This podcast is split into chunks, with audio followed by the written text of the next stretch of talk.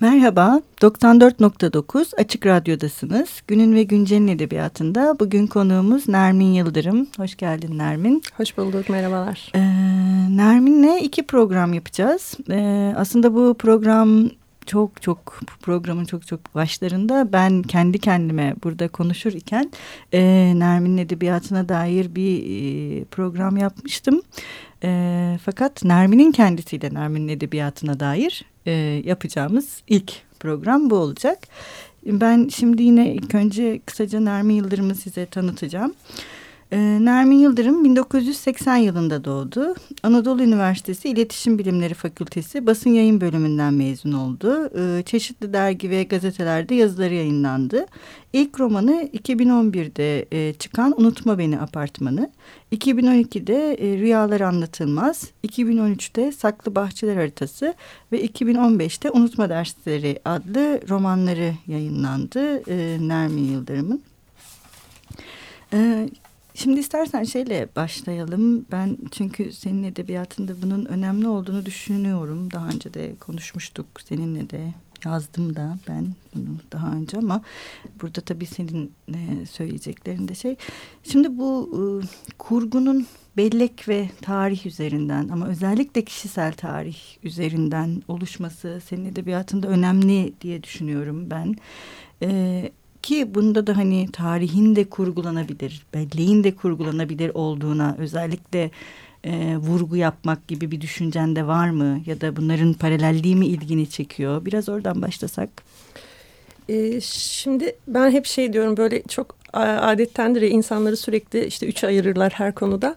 Ben de... E, şöyle üç ayırıyorum. Bugün de yaşayanlar, dünde yaşayanlar, hı e, gelecekte yaşayanlar diye. Geçmişte yaşayanlar, dünde yaşayanlar, benim de içinde dahil olduğum grup. E, böyle bir keşkeler, pişmanlıklar silsilesi halinde geçirirler hı hı. bugünü de. Ve yarınla ilgili umutları da hep dünden kalan hı hı. bu şeylerle, burukluklarla, kırıklıklarla ilgilidir. E, dolayısıyla birinin e, bizlerin bugünkü ruh halini, bugünkü davranışlarının altında e, arkasında yatan sebepleri anlamak için hep arkaya bakma ihtiyacı duyuyorum. Yaşarken de yazarken de. Velhasıl kitaplarda, romanlarda hep şey oluyor. Yani hem bugün hem e, dün paralel bir biçimde ilerliyor. Hı hı. E, kahramanı e, öncesi ve şimdisi üzerinden okuyoruz. Ama bir taraftan da tarihsel bir arka plan da genellikle hı hı. işin içine giriyor. Çünkü diğer bir inancım da şu insanın ruh hali, ruh, ruh iklimi yaşadığı dünyanın ruh ikliminden bağımsız değildir. Yani e, kıyımlarla, katliamlarla dolu bir dönemde yaşıyorsanız eğer o zamanın ruhunu taşırsınız sizde. Yani bütün bunlara rağmen kişisel bir probleminiz olmasa bile e, hangi sınıftan, hangi toplumsal e, şeyden gelirseniz gelin yaşadığınız zamanın o kıyımın acısını duyarsınız. Yani çok mutlu bir hayat sürmeniz mümkün değil. Dolayısıyla bu e, tarihsel anlamda hem kişinin kendi tarihi hem toplumun tarihi genelde paralel gidiyor. E, ama bu hatırlama unutma mevzu üzerinden tabii ki bu tarihi yeni baştan yazmak mümkün. Yani hatta işte ideolojik olarak bize yapılan bu tarih sürekli baştan Hı -hı. yazılır kazananlar tarafından. Edebiyat da belki e, tarihin unuttuklarını hatırlatmak için, kendi tarihimizi diri tutmak için ee, belki bu niyetle değil ama sonuçta bir biçimde buna e, böyle neticelenen bir iş olabilir. Herhalde benim romanlarım da böyle ilerliyor. E, ama bu önemli bence çünkü e, neredeyse bütün kurgu bunun üzerinden ilerliyor gibi geliyor bana senin eserlerinde. Bir de bu hani tarih ve belleğe eşlik eder bir şekilde aile meselesi yani bizim kendi kişisel tarihimizdeki yani ne bileyim bütün o derin hem travmalarımız hem de o ne bileyim bir sevgi kaynağı. Hı hı. Yani kendi kişisel tarihimizdeki herkesin kişisel tarihinde bu aile meselesi önemli. Aile meselesinin de önemli olduğu e, benim gözüme çarpan şeylerden birisi. Bu da yine senin e, bellekle kurduğun ilişkiden dolayı mı? Evet yani aileyi önce hani hem şöyle de okuyabiliriz işte en küçük toplumsal birim. Yani bir e, dünyaya karışmadan önce başka insanlarla hı hı. buluşmadan önce aslında hayatı öğrendiğimiz ilk yer aile. O oradaki hı hı. E, her şeyin işte daha minimal biçimde aslında var olduğu yer bütün o iktidar ilişkilerinin sevgi nefret ilişkilerinin e, onlarla ilk tanıştığımız buluştuğumuz yer. Ama bir taraftan çok ürkütücü bir yer. Çünkü hem e, size karşılıksız sevgi verecek hayatınız boyunca hem de tek yer aile aslında. Çünkü sonrasında insanlar sizi sevecek ama karşılığında hiç değilse sevilmeyi umacaklar. Ama o aile içinde hani çocukluk yıllarında sevilmeden bile e, sevmeye razı anneler Hı. babalar çocukları. Çok karşılıksız sevginin olduğu, e, bütün o korkulu rüyalardan hani kaçıp sığınabileceğiniz bir liman bir haliyle gibi görünüyor. Ama öte yandan da dışarıdaki gözlere çok kapalı olduğu için bu kol kırılır yen e, içinde hmm. kalır hikayesinin e, resmi aile. Dolayısıyla belki de en aslında güvende olmadığınız en tekinsiz yerlerden biri. Şimdi baktığınız zaman çocukların başına gelen korkunç olayların çoğu zaten aile içinde yaşanıyor. Ama dışarıdaki gözlere, e, sözlere çok kapalı. Onun için bir haliyle de e, yani çok tekinsiz, karanlık, kapalı bir kutu aile ve böyle şeyleri edebiyatçılar sever kurcalamayı. Hı hı. Benim de onun için hı. çok e, gözde mevzularımdan biri oluyor genellikle. Ee, bir de mesela sen şimdi söyleyince aklıma geldi. Yine e, bu e, sen kurguyla yani oldukça uğraşan bir yazarsın. E, yani aslında görünenin öyle olmadığı ya da e, görünenin sadece bize bir kısmının gösterilmesi e, hikayesi e, senin e, bu kurgudaki paralellik unsurunu kullanman ve yine e, kurguda bu paralellikle birlikte farklı anlatı türleriyle kurguyu beslemenle de e, bağlantılı bir şey mi? Yani bu şekilde yani sadece aile değil hani aile, hı hı. tarih, bellek bunların e, bunların anlatılmasının bir yolu olarak mı böyle kur, kurmayı tercih ediyorsun evet, anlatıları? Yani form olarak da böyle aynı zamanda hmm. işte işin içine hep telefon konuşmaları girer, mektuplar girer, hani başka türler girer çünkü e, yani her metin hem okunduğu kadar yazılır ama yazılırken de aslında sonsuza kadar yazılabilir. Ee, bir de bu farklı karakterlerden ve perspektiflerden anlatmanın bir tür Rashomon etkisi oluyor ve gerçek Hı -hı. bir tane değil aslında. Baktığınız yere göre ve bakan kişiye göre defalarca değişebilen bir şey. Onun o oynak zemininin tekinsizliğini e, yaşamak da yani yazarken bir benim açımdan eğlenceli, biraz ürkütücü, ürkütücü olduğu için eğlenceli bir şey belki. Ama yine de bu e, gerçeklik zemininin bu kadar e, kaygan olması yine bana şey gibi geliyor e, senin anlatılarındaki kurgularda hani bir okur olarak bizim bir sırlarla yani her yani aslında her zaman sır değil. Yani bütün kitaplarda bu bir sır değil. Bazen o her şey gözümüzün önünde. Hı hı. Sadece onu biz paralellikle okuyoruz ama e, yani kurgudaki bu temel unsurun tamamen kaygan bir zemin üzerinden e, gitmesi mesela seni hiç tedirgin ediyor mu? Onu merak ediyorum. Ee, belki de tedirgin etsin diye yazıyor olabilirim zaten. yani genelde mesela rüyalar filan işte günlükler filan evet. da çok vardır benim e, romanlarda biraz o şey yolculuğu gibi yani Hı, işte genellikle bir evet. evet izlek oluyor bir yere varmaya çalışıyor karakter ama aslında vardığı yer o kadar da önemli değil yani o yolun işte o klasik kendisi. hikaye kendisi ve Hı -hı. o yol içinde kendi içinde bulduğu yani yürürken kendinde Hı -hı. bulduğu asıl hakikat aslında aramadığı ama bulduğunda çok işine yarayacak bir şey dolayısıyla belki de romanın varmaya çalıştığı yer aslında o kadar da önemli olmayabilir. Ama hı hı. varırken orada kat edilen yol e, o karakterler için en azından kıymetli olsun istiyorum. O kaygan zeminde zaten yolculuğun alam yani olmazsa olmazı. O kadar evet, güvenli evet. bir yolculuk geçirirseniz vardığınız Hı. yerin çok da kıymeti olmayabilir zaten. Bu bunu ben mesela önemsiyorum senin edebiyatın açısından çünkü gerçekten hani e, temelde kaygan bir zemin olan gerçeklik üzerine e, düşünülmüş ve üretilmiş bir e, kurgu. Aslında kotarılması zor da bir kurgu. Ve mesela yine senin tabii bu ben benim kendi kişisel görüşüm ve bu gerçeklik zeminini giderek kayganlaştırmak hani bir nevi böyle daha da kendinle de mi e, başa etmek için uğraşıyorsun bilemiyorum. Mesela unutma derslerinden ben o anlamda çok etkilenmiştim. Çünkü daha böyle giderek e, o zemin daha rafineri, rafine bir hale gelmeye başlıyor. Hani onu destekleyen şeylerden arındırıp diğer anlatı türlerinden arındırıp sadece o e, kaygan zemini anlatının kendisiyle anlatmaya doğru bir gidiş var gibi geliyor bana açıkçası. Ee, ve bunu nasıl yapıyorsun ee, merak ediyorum bir okur olarak her şeyden önce. Ya o söyledi değişim belki şöyle şununla ilgili olabilir. Yani e, hikayenin başında işte ilk kitaplarda herhalde yazarda bir marifet sergileme arzusu oluyor biraz. Hmm. Yani işte şu formu da kullanayım. Yani bu marifet kendinize sergilemek istediğiniz bir şey. Kendi sınırlarınızı da görmek istiyorsunuz filan. Dolayısıyla bu başka formlarla desteklemek, başka biçimlerde e, öykünün etrafını örmek, yan hikayeleri hani bol tutmak filan. E, yani yavaş yavaş e, belki şey olmuş olabilir tek bir hikaye anlatıp o hikayeye yoğunlaşıp onu işte olabilecek hmm. en rafine biçimde anlatmak kaygısı duymaya başlamış olabilirim. Yahut bu sadece unutma derslerine Hı -hı. has bir e, tarz üslup olabilir. E, bundan sonra gelecek olanlar yine merak eskisi ediyorum. gibi de olabilir. Onu ben de merak ediyorum. Çünkü şey oluyor. E, bir taraftan da insanda şöyle bir his oluyor. Yani yeni yazacağınız romanın diğer romanlarınıza benzememesi bilhassa son romanınıza benzememesi. Hmm. En azından bendeki duygu o. Hmm.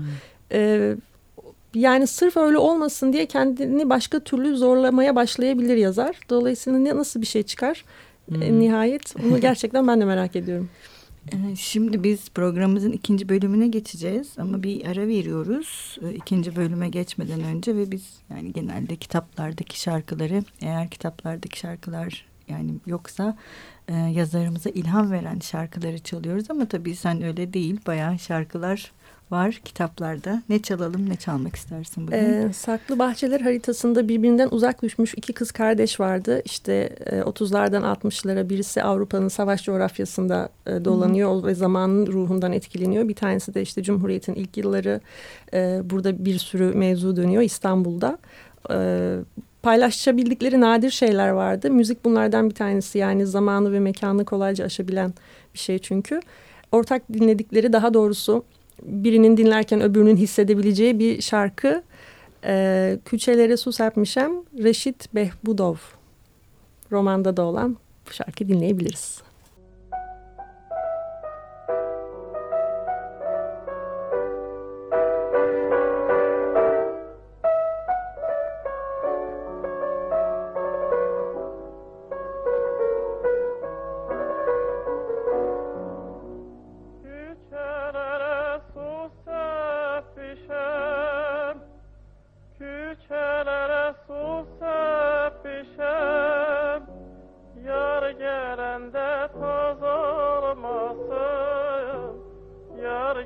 Gelende toz olmasın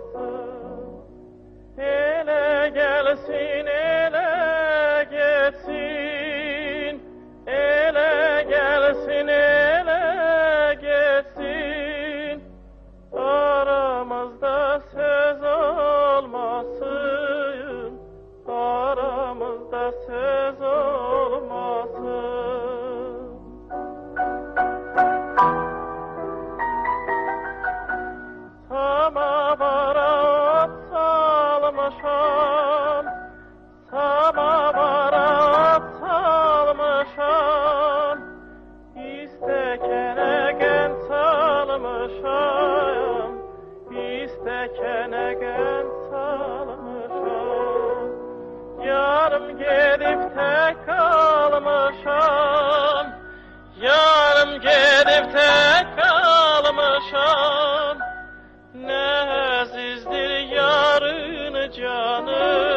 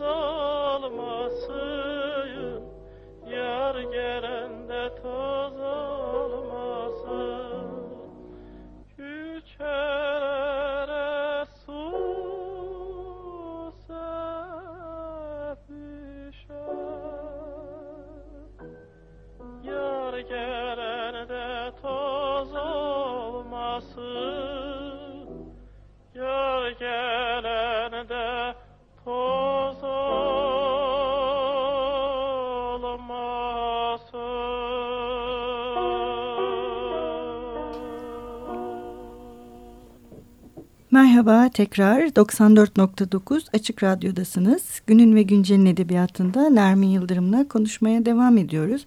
Şimdi bu ilk bölümde biraz e, zaten bahsetmiştik bellek, tarih, kurgu işte yine tabii ailede bundan bağımsız değildi.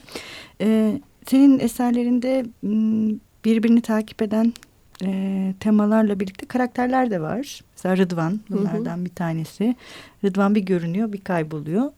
Ee, işte yine şey de var benim e, Unutma Beni apartmanında Bahriyeli ailesi. Hı hı. Sonra yeniden sak, rüyalar, rüyalar, anlatılmaz, rüyalar anlatılmaz da ortaya çıkıyor. E, bunu neden yani sevdiğin için niye yapıyorsun? Ben okur olarak e, yazarlarla sevdiğim yazarlarla oyun oynamayı hmm. seven bir okurum.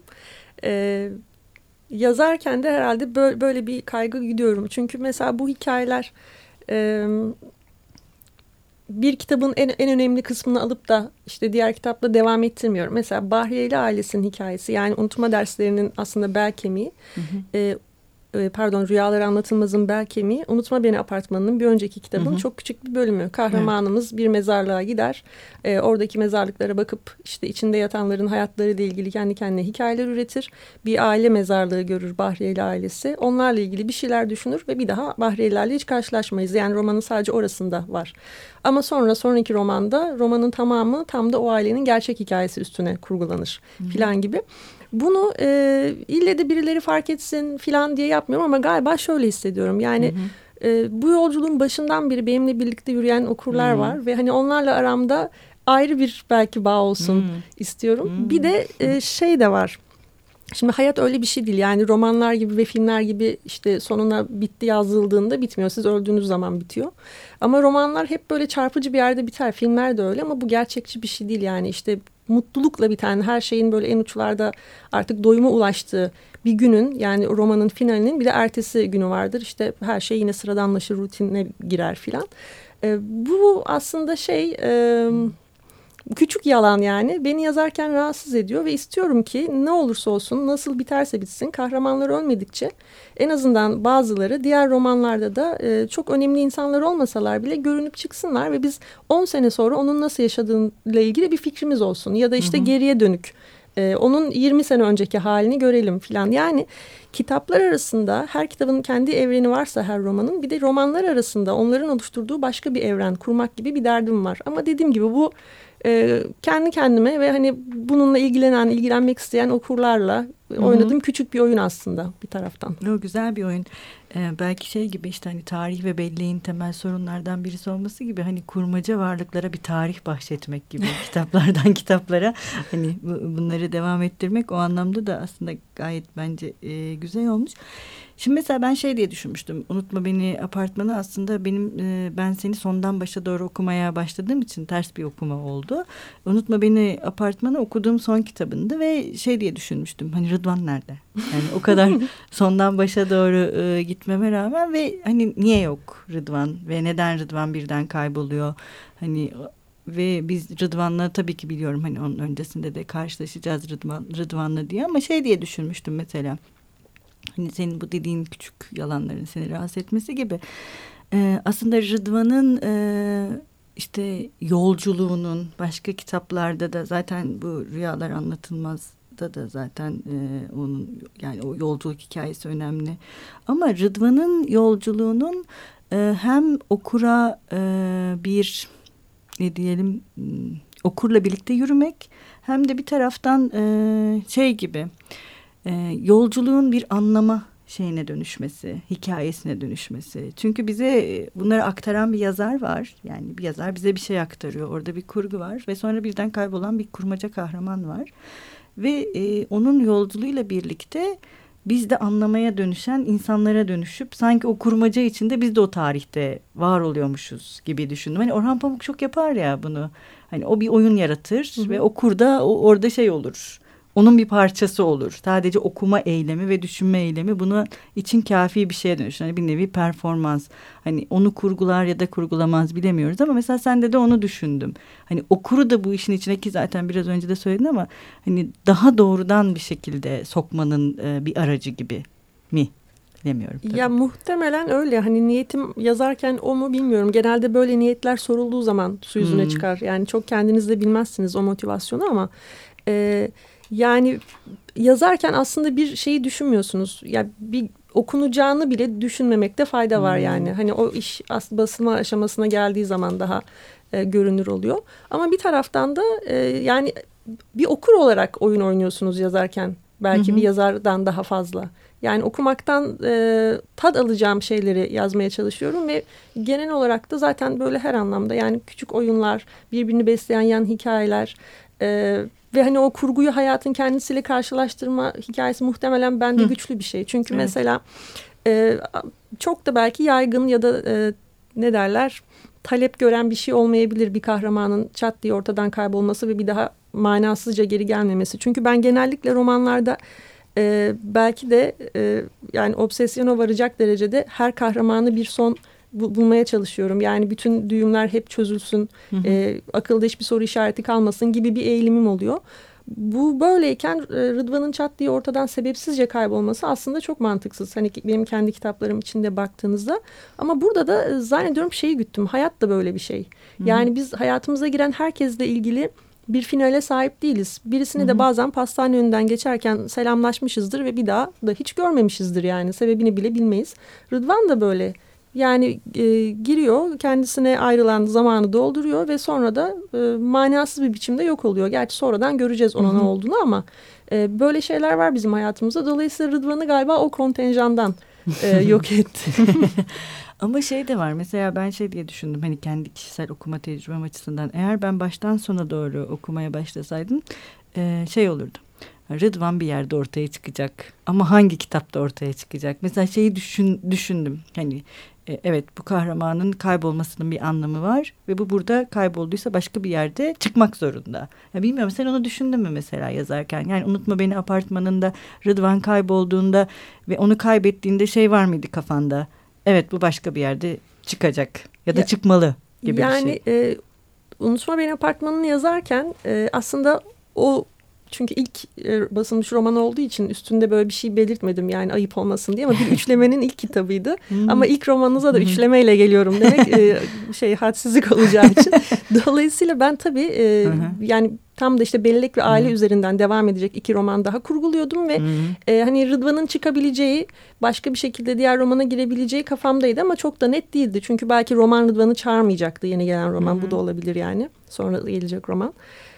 Evet. Velhasıl yani düşünülmüş ama karar verilmemiş bir şey. Ama yani çıkmasaydı bile Rıdvan sadece başlı başına hı hı. bazen de böyle ortadan kayboluruz demek için de o romanda Orada. olabilirdi. Maalesef bugün bize ayrılan süre dolmuş durumda ve biz e, hep yazarlarımızın okurları ve dinleyicilerimiz için okuduğu bir sayfayla veda ediyoruz. E, sen neyle veda etmek istersin? Ee, ben Saklı Bahçeler haritasından kısa bir paragraf okuyayım. Çünkü bazen şey olur böyle e, benimki gibi çok benzer konular etrafında dönen yazarların aslında hep söylemek istediği bir şey vardır ve o şeyi arıyordur diye konuşuruz ya.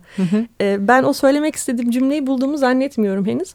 Ama bugüne kadar yazdıklarım içinden belki de söylemek istediğim şeye en yakın olabilecek paragrafın bu olduğunu hissediyorum nedense. Ne güzel. Okumayı sevdiğim bir paragraf onun için. O zaman senin kendi e, edebi poetikan açısından da önemli bir şeyi paylaşıyorsun bizimle. Ee, Hoşçakalın, görüşmek üzere. Sakın üzülme. Üzülme ve bil ki dünya dediğin lüzumsuz bahçe bazen her yer, bazen tek bir yer, bazen de hiçbir yerdir. İnsan dediğin kötü tohum bazen her şey, bazen tek bir şey, bazen de hiçbir şeydir. Ama tuhaf olan bu değildir Behiye. Bu işteki asıl acayiplik öyle ya da böyle oluşunun aslında hiç fark etmeyişidir. Ve işte tam da fark etmediğini fark ettiğin o nefti anda alemin ritmi bozulur, içi boşalır, bir güvercinin karda bıraktığı ayak izlerine dönersin. Sonra azıcık kar yağar, silinirsin. Böyledir. Yani bütün uzun hikayeler bu kadarcıktır aslında. Ne kadar uzun başlarsan başla, sonunda hep kısacık bitersin. Bir rüyadan öbürüne devrilirken birdenbire nefesin kesiliverir. Ne bahçe kalır geriye, ne çiçek, ne de tohum. Bitersin.